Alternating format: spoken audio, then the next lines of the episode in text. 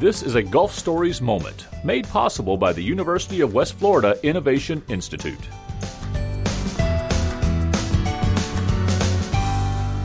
Hello again, everyone, and thank you for joining us for another Gulf Stories moment. My guest today is Zach Mueller, a senior software design and development major at UWF. And today we're talking about his research on affordably assessing and comparing trends in particulate matter concentrations around the UWF campus. Zach, welcome to the show. Thank you for having me. Glad to have you here. So uh, tell me, what is it? What are you really looking at here? What are you studying? So, when you say particulate matter, think like those headlines you see from China where you have people wearing the masks. Mm that's the kind of stuff that we're looking at. So we're trying to see how, on a small scale level, does our campus look like compared to you know other regions and other countries?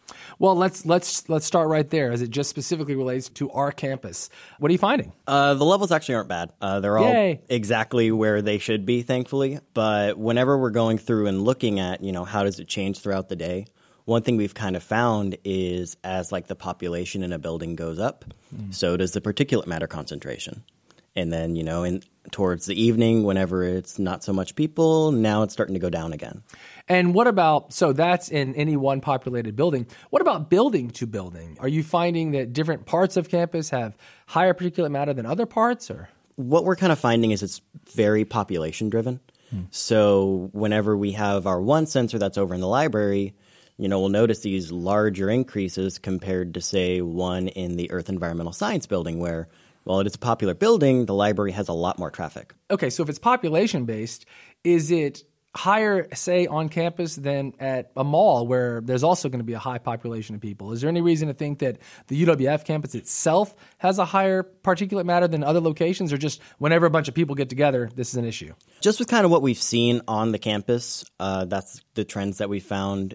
Not a lot of research has been done in terms of like malls or even on mm. universities. So that's kind of why we did it. Cool. Mostly it's been, you know, large scale. How does this, you know, city in China look? How does this city in India look? Not small scale.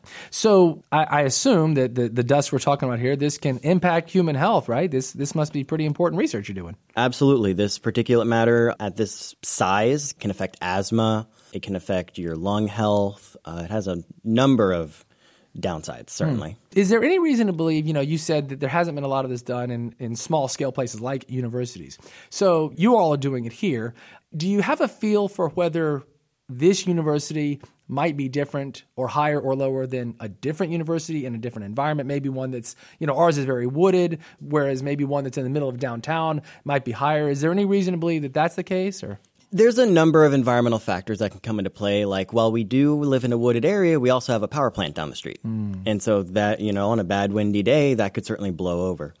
Uh, certainly at effect, I'd assume that the measurements would maybe be a little higher in a much more densely populated uh, you know, university because we are a smaller university. Mm-hmm. But that's certainly something that would be interesting to look at. So let's talk about how this this sort of data can get used. When you guys are done, is is it are you working alone with a, with a mentor or is it a team? Uh, so we have a kind of team. So it's uh, myself and my partner Simone, and then we have Dr. Philip Schmutz and we have uh, Dr. Mishra.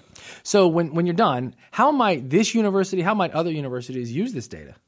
Uh, they could certainly look at it to see where their overall health is at. Are the air filters really working as effectively as they should, or mm-hmm. do they need to reconsider it? So, some research that's absolutely going to have some highly applicable uh, uses. Well done. Absolutely. Been talking to uh, Zach Mueller, a senior software design and development major at the University of West Florida. Zach, certainly appreciate your time today. Thank you for having me. For more Gulf Stories moments, visit wuwf.org slash podcast or go to the podcast page of npr.org.